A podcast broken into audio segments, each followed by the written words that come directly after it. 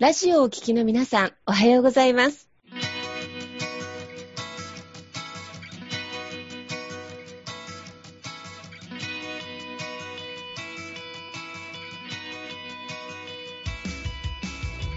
FM 那覇より毎週日曜日9時30分からお届けしております坂本典彦のラジオ経営塾が今日も始まりましたこの番組は20年間で1万人の起業家、経営者を指導してきた坂本典彦先生があなたの経営に役立つヒントや最新の情報をお届けする番組です。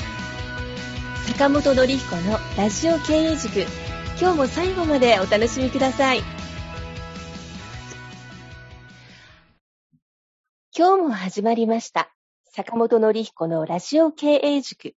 パーソナリティは私中田民子と根葉智美がご一緒させていただきます、えーでは坂本先生根葉さん今日もどうぞよろしくお願いいたしますよろしくお願いいたしお願います。します。はい、よろしくお願いします。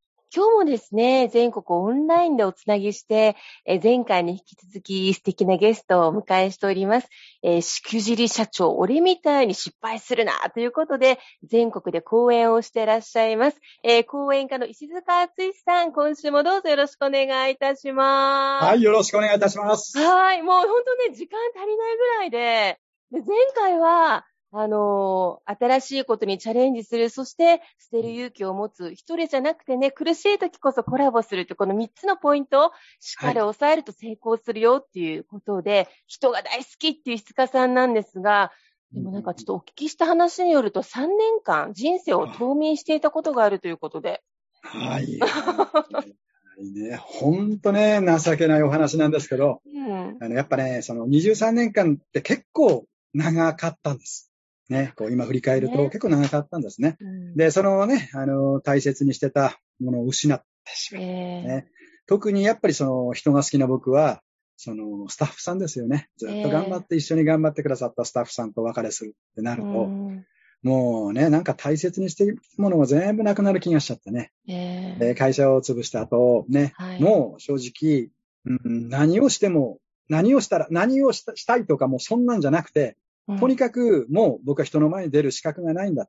ねまずそう思っちゃったんですね。うんそし、て、本来であれば、そのスタッフ結構いましたから人数ね。えそのスタッえフが新しい職場にね、はい。その紹介をするとか、ね。ええそんな段取りをもうないまま潰れてしまったんで、全くそのスタッフは自分の力で新しい職場を見つけてくださったんですよね。うんうんだから、本当に一人残らずね、そのスタッフが、うん就職あ、再就職できる新しい仕事を見つかるね。それまではなんかこう、自分で何かをするとか、ええねもう本当は生きていくためには何かしなくちゃいけないのに、全くそんな気になれなくて。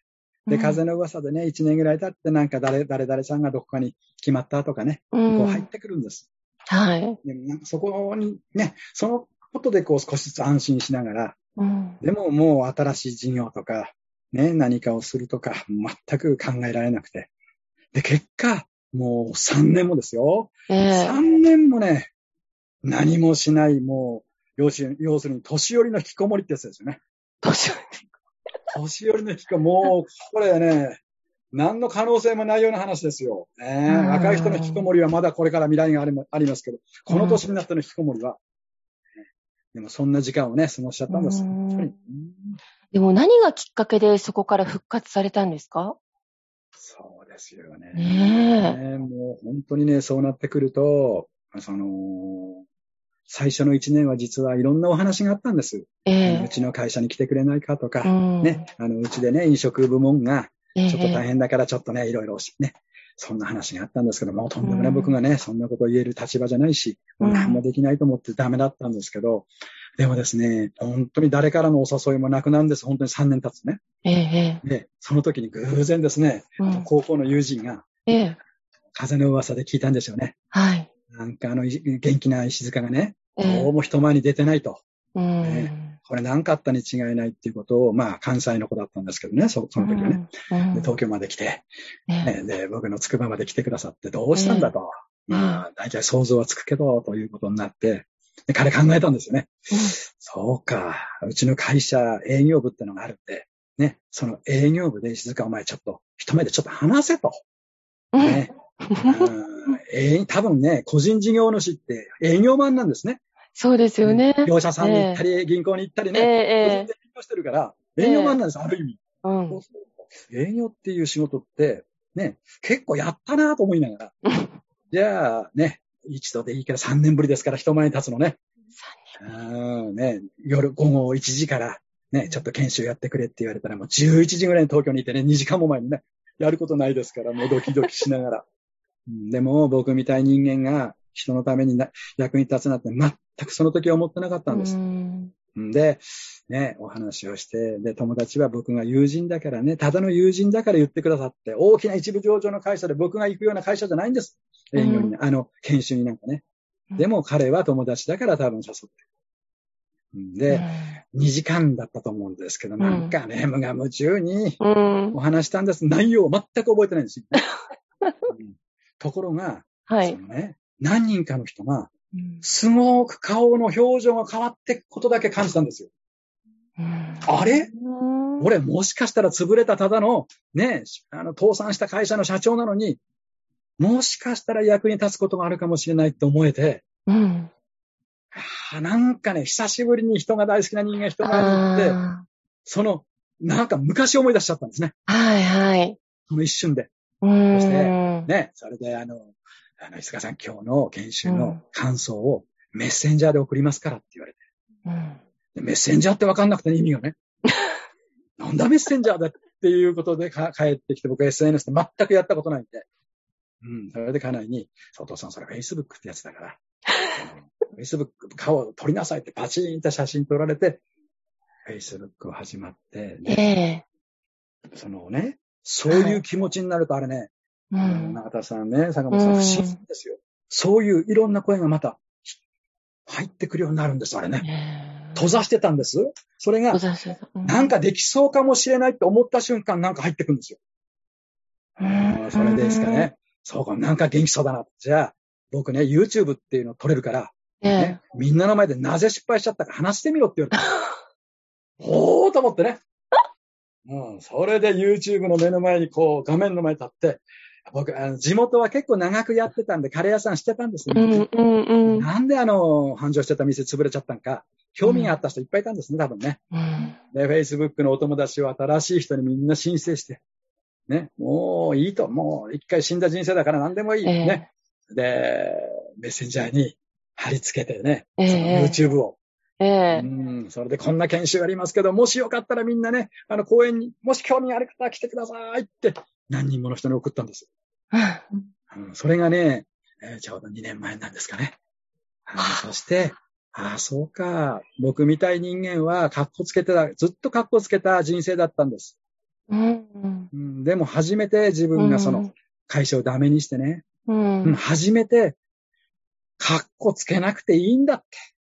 うん人の役に立つって、そんなことじゃないんだってね、うん思えて、俺、僕みたい人間でもね、もしかしたら誰かの役に立てることがあるんだって思えた瞬間から、元気になっちゃったんですよ。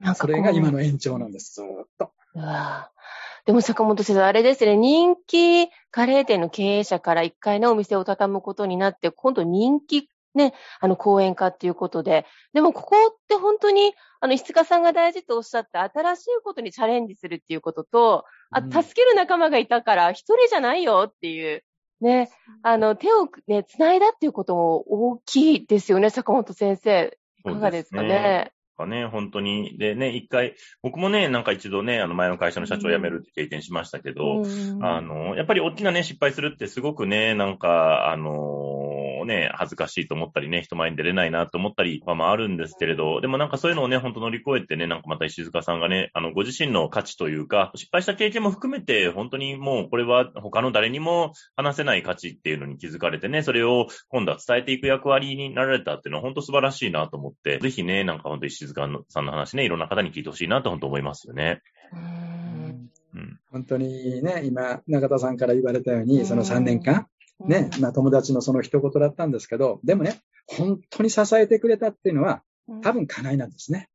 奥様。あ。の、うん。うん。あの僕たちのちょっと年齢ってなんか、あの、本当にね、自分の家内を、ね、妻を、うん。その、みんなの前で褒めるとか、ええそういうのって結構できないんですよ。僕たちのお父さんがしなかったから、両親で僕も結構照れな、照れんです。妻をみんなの前で、この妻のおかげで、俺があるんだとかって、もう言え、言いづらくて言いづらくて。でも、今はね、うん、もう中田さんね、本当にね、坂本さん、皆さんね、ね。彼女がいたから、僕ね、今やれてるんです。3年も、3年も何にもね、うん。うん。うんね、しない、だらしないね、男に、こう、いてくれてるっていうのはね、うん。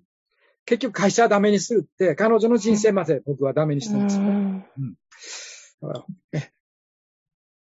ごめんなさいね。今度、ね、大丈夫だ。いや、石川さん、本当逆にね、奥様も今日ゲストにお迎えしたいぐらいですね、本当に。ね、ね陰ながら支えていただいた奥様があって、今ね、こうやって全国に笑顔を届けられてらっしゃるっていうことは、これからさらに奥さん高校が始まるんでしょうかね。ね。だから、あねの、まあ、講演ね、講演、僕本当に会社のね、経営者だったわけです。で、うん講演家になるなんて夢にも思ってなくて、うんもうそんな活動なんて、ね、若い時本当に成功す、どうしたら成功するんだなって生意気にそんな話ばっかりしてた人間が、うんうん。こんな失敗しちゃうんですって話、もう、天と地がね、ひっくり返ったような話を皆さんに今してるわけですよね。ええ。でも、今ね、初めて、その、なんていうのかな、うん、その、一人でもいいんでね、誰かの役に立ちたいって思いだけなんです。でその時ね、、例えば全国回れたとしたら、うん。ねその、家内連れてね、妻連れて、行けたらいいなっていうのが今の夢なんです。ああ、最高ですね。新しいチャレンジ、奥様と一緒にね、また深めていくってなると、うわ、もうそれってロマンがありますね。ね、本当にこう情けないね。3年間ってね、そのうん事業を失敗したっていうことよりも、その、また復活できる、ね、できないことが僕は良くないことだと思うし、どんな人だってチャンスあるし、どんな人だって失敗したってやり直してできるんですよ。必ずね。うんでも、そこから逃げていた3年間っていうのも、今思えばまたこの3年間も、貴重、僕にとってはすごい貴重な時間で、これは3年じゃなくて3日でいいんです。3日で。3日でいいんですよ。ね、うん。そう思うと、無駄な時間したことが、まあ今のね、その、自分にな、自分にとってね、不足してたことだって思うけど、みんなにもね、皆さんにもうん。多分そういうところって実際あるしね。でも、うん。こんな時に何かさっきの3つのポイントじゃないんですけど、うん。それも素敵な、一つでいいから、あれ、うんそうだなってこう気づいてもらえることがあったら、うん。それだけで僕はね、あのいいと思って今は生きてます。はあ、素敵。ねえ、ネアンさんいかがですか？いやーもうジーンとしちゃって、ジーンとしちゃってほんね。と今日公演聞いてるみたいな気持ちになってきて、ね、だから目の前の人に、ね、何かしてあげたいってきっと一番は奥様にっていうところなのかなっていうのを聞いていて思ったので、本当になんかもう素晴らしいなと、ね、そこに至るまで本当に山もあり谷もありだったと思うんですけど、ね、もう語りきれないぐらい、もうもっとたくさん聞きたいなと思っちゃいました。ねえ、ネアンさんもちょっと今、もらい泣きをしながら。ごめんね。本当に、ともみちゃんごめんなさいね。こんなはずじゃなかったのにね、ニコニコしながら終わるつもりだったんですけど、やっぱりね、どうしてもそこだけ感情的になっちゃいますよね。ううんんなんかね、会社を倒産す、会社がね、会社を閉じるって、私たちからするともう想像ができないようなことうんですよね。なんかその苦しみとかって体験したことがないからわからないし、ただなんかこう、でもお話をお伺いしてね、その3年間の果てに今、講演家になられて、全国にこれだけね、失敗談っていうすごく勇気を届けられてるって、また神様から与えられた次の使命だったんだろうなぁなんて思いながら、ね、お話をお聞かせいただいてますけどね、坂本先生。ね、いやーでも本当にね、静香さんの話聞いてて僕も、あの、すごく感じるとこあるなと思って。で、本当ね、そういうね、あの、どん底の時にね、なんか奥様が支えてくれたって本当に素晴らしいというかね、その会社畳む時とかで奥様はどう、どういうふうにおっしゃってたというか、どう支えてくれたっていう感じなんですかね。あのね、坂本さん実は、あの、創業時からは一緒に仕事ししてたんです。あ、ええはいはいはい。えーあの、経理の方をね、ずーっと23年のうち、えー17年ぐらいはずっとね、一緒にいるんですけど、どうしても夫婦なんで、その、下手すると会社でも喧嘩するんですね。うん。うんで、家でも喧嘩するわけですよ、その園長が。何のためこれ結婚したんだと。ね、喧嘩ばっかりしてるし、うん。ね。だから、で、まあ、社員のね、手前、ね、社長と奥さんが喧嘩してるなんてもう見、その見せるのも嫌だし、でも、うんどうしても感情的になると喧嘩になるんで、うん。えーちょうどね、7年ぐらい前かな、ダメになるね。その会社からこう、出てもらったんです。はいはいはいはい。それもね、しくじりのひあの理由の一つですね。それから、多分ね、僕が、あの、ワンマンになったんでしょう、もっとね。うんうん抑える人がいなくてね。うん。うん、だから、そういう意味では、ね、あの僕じゃなくて彼女が社長やれば潰れなかったと思います。うん 奥様近くで聞かれてらっしゃるんじゃないどうでしょうね。でもそういう感じだったんですね。だからう、んそのダメになるときは、ある程度分かってましたよ。うん。遠くから、はいいつもね、近くから遠くから見てましたから、はいはいあはい。もうそろそろね、で、ね、僕の姿を見ればわかるし、うんね、昨日今日パッと気がつくわけじゃなくてね、その7年、あの、抜けた後もね、うん様子は多分分かってたんで。だから、ダメになるときはもう、同じ気持ちぐらいにはいてくださいました。ここ敬語です。うん。うん。いてくださいました。そんな感じでね。うんいやーでもね、そういうのを分かち合ってね、なんか支えてくれてるって本当にありがたいですよね。そうですよね。んもうこんなこと人前で言う話じゃないって僕は思ってたんですけど、はいでも、ね、結婚する前は普通の他人でね、うん大好きになって世界一幸せにするなんて言って結婚してんのにね、はい。なぁと思いながら。でも、結構喧嘩し、今でも喧嘩しますよ。でもね、うん喧嘩も、なんか、嬉しいです、この喧嘩が。ああね。でもね、その3年間はね、そのね、仕事できなかった時も特に奥様はじゃあ特に何か文句を言ったりとか、言ったりとかはなかったんですか？いや、あのね、ここ、彼女もね、その7年前に辞めてから自分の仕事を始まってたんですね。ええああ、はいはい。うんだから多少ね、忙しいっていうかその時間を使えてたんで、うんあ。の、僕だけに没頭してたわけじゃないし、僕だけだとしたら多分、我慢とかの問題じゃないじゃないですか、生活できないわけですから。うんうんうん。ねえ。だから、もうそんな多分ものじゃなくて、うんただ、ただですよ、僕が勝手に思うには、この人必ずいつかは立ち直るだろうと思ってくれてると思ってました。うんうん。うんだから先ほど言った3年じゃなくて3日でいいのに、ね、うんそこはもうダメですよね、3年なんうん。て。いやいやいや。でもねね、坂本さんね、その3年って、うん。あのね、なんかほら、充実してると、時間が早いって言うじゃないですか。うん。はい。えでも僕ね、3年間って1点ぐらいの時間しか感じないんです、今では。ええはいはいはい。そんなつまんない時間なんです、ある意味。はいはいはいはい。うん、だから、充実してた方が時間って長い気がして、うん。ん。今あの、Facebook で1年前とか出るじゃないですか。はい。あれ？これまだ1年なんだって今思います。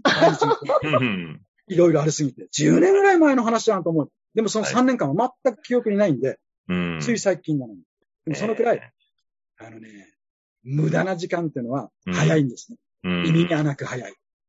うんねだから失敗した方が、あの、また成功、まあうまくいったり成功した、そういうなんかあった方がうん。いいんですね。だから失敗も OK なんでしょう、多分ね。小さい失敗だったらいいし、ね。うん。なんか、そういうことを考えると、うんまあ、これからね、まだまだ自分では若いつもりではいるんですけど、やっぱ人の役に立てるっていうことが生きがいになりますよね。うん人ってそう思います。うん。ですね。いやーでもお話、ほね、聞いてて、なんか、え、奥様が離れてからその上場の話みたいになった感じあ、上場はその前ですよ、その前あ。その前なんですね。うんはいはいはい。だから23年のうち最初の10年がもうがむしゃらの10年間でしうんそうなんですた。ね。で、あの、さ、残りの10年はもう衰退期っていうかね、上場ができなくて、うん。そして残りの3年はもうお詫びの3年間でした。うん。はいはいはい。あの手形とか、まあ、専門的な話を、手形とかうんうんね、うんないんで、うん。倒産しないんです、僕が辞めたって言わない限り。はいはいはいはいはいはいはい。でももうみんな苦しくなっちゃってね。うんうんもう僕がさっき捨てる勇気もなかった、辞める勇気もなかったことで、うん。うん。どんどんどんどんね、その、蓋をかけちゃったんですよね。うんうんなるほど。だから、ぜひね、その2番目の形のこともね、友達関係もそうかもしれない。別にそれは、それは決して裏切るとか、ね、その人を嫌うわけじゃないんです。うん一回立ち止まって、その関係を話してもいいんです。うんうん。なぜかというと僕ね、その5 6年前に倒産したまでのお友達っていっぱいいるじゃないですか。ええ今の知り合いも、ええスタッフもねええこの人と今一切関係ないんです。実はそのか関わりがないんです。ええはいはい。みんな Facebook だったり、新しく出会った人なんですよ、今のああ、なるほど。95%は。でね、昔の人を逆に今新しい人と出会うことで、ありがたかったなとかね、自分が間違ってたなとか思えるんですよ。うんうんうん。だからそれを捨ててるとかやめてるんじゃないんだってね。そこでそういう関係を断ったことも、いつの日かいい形で恩返しできるような気持ちにもなれる。今自分で思ってるんです。うんうんうん。だから思い切って今ね、今はちょっと苦しいけど捨てたりね、やめたり、ね、別れたりって苦しいけど、でもそんな決断もするときも大切だ。うん。うん曖昧にしちゃいけない。ダラダラしちゃいけないっていうことですね。うんそんな感じです。2番目はね。うんで、ね、3番目はそういうことで、大丈夫よ、そんな話をしたらみんなね、一人じゃないって、今この話したらね、坂本さんが石塚さんそんなんだったらなんかできんじゃんとかね、うん。中田さん今度一緒にやろうよとかね、あるじゃないですか、人がアウトプットすれば。う。うんん。ううん。ん。それを閉じ、閉じちゃうんだよね。うん。俺なんかとか、私なんかとか。うんそうじゃないってね。こういうこともありですよっていう感じです。でもね、三つのポイント、新しいことにチャレンジしたり、ね、新しい方に会ったり、そして二つ目が捨てる勇気、断る勇気、三つ目が一人じゃないね、コラボすればいい。全部こう、体現してらっしゃいますよね、石塚さん。ね。うんやね、本当にね、なんかそのその辺がね、なんか石塚さんのその生きた経営哲学というかね、なんかご自身の本当経営の中からね、あの、もう体験の中から本当に身につけた哲学だなっていうふうに思うので、ね、私たちの本当に、あの、僕もすごく勉強になるなっていうふうに改めて思いますね。う。うんん。クラブハウスでね、坂本さんのそのお話、今日初めて動いてる坂本さん見てますけど、そうですね、はい。冷静にね、こう判断されるねう、ん。みんなの声をみんなこう平等に同じように答えられる力っていうかね、その、それは能力っていうか、それはもう本当尊敬に値して、今日ねまさか坂本さんが誘お誘いしてくれるなんて思わなかったんですけども、嬉しくて嬉しくて、みんなに、みんなに言いました、みんなに。いえいえ、ありがとうございます。いえね、なんか本当にね、なんかもう本当に石塚さんのね、そういう経験、なかなかね、本当にそういうね、会社そこまで大きくしてね、なんか本当に、もうね、一サイクルを全部経験されてるってなかなかない経験だと思うのでね、なんか本当これを聞いていただいてるね、まあ経営者の方とかね、なんかこれからのね、起業家の方とかのね、あのぜひ本当参考にね、してた、してたらなと思ってね、今日お呼びさせていただきましたけども、うん本当にね、素晴らしいお話だなと思います本ね。当に。で、あの、このラジオをお聞きの方も、石塚さんにね、何かしら会いたいって方絶対いらっしゃると思うんですよね。またそれが石塚さんの使命だったりするので、石塚さんとつながるにはどうすればいいですか？そうですね。今いろいろ SNS ね、あるんですけど、うん特にね、一番この分かりやすいのは Facebook っていうね。?Facebook。もしはい皆さんやられてるんだとしたら、Facebook で、この石塚厚って漢字でね、えーはい硬い石に土辺の塚に竹冠に馬、石塚厚で調べていただくと、このような顔が、あの、アイコンにありますので、あの、いつでもね、申請していただけたらね、あの、お友達になる、思いますので、よはいろし。くお願いしたいと思います。あと、はいインターネット上は石塚敦様のお名前と、まあ、しくじり社長とか、またキーワードもね、入れていただけると、より検索しやすいかね。と思います。、なんか YouTube なんかですと、うんあの、しくじり社長っていうことで入れていただくと何個かね、はい撮らせてもらったのがありますんで、ね、はい見ていた。だくと、はい、ぜひうん、はい、ご検索されて、つながられてください。あっという間の本当2週間でしたけれども、石塚さん、本当にありがとうございましたい。や、もう楽しかったですね。もうさ、ね、皆さんね、中田さんありがとうございます。ありがとうございます。ありがとうございま。ますたお越しください。ありがとうございました。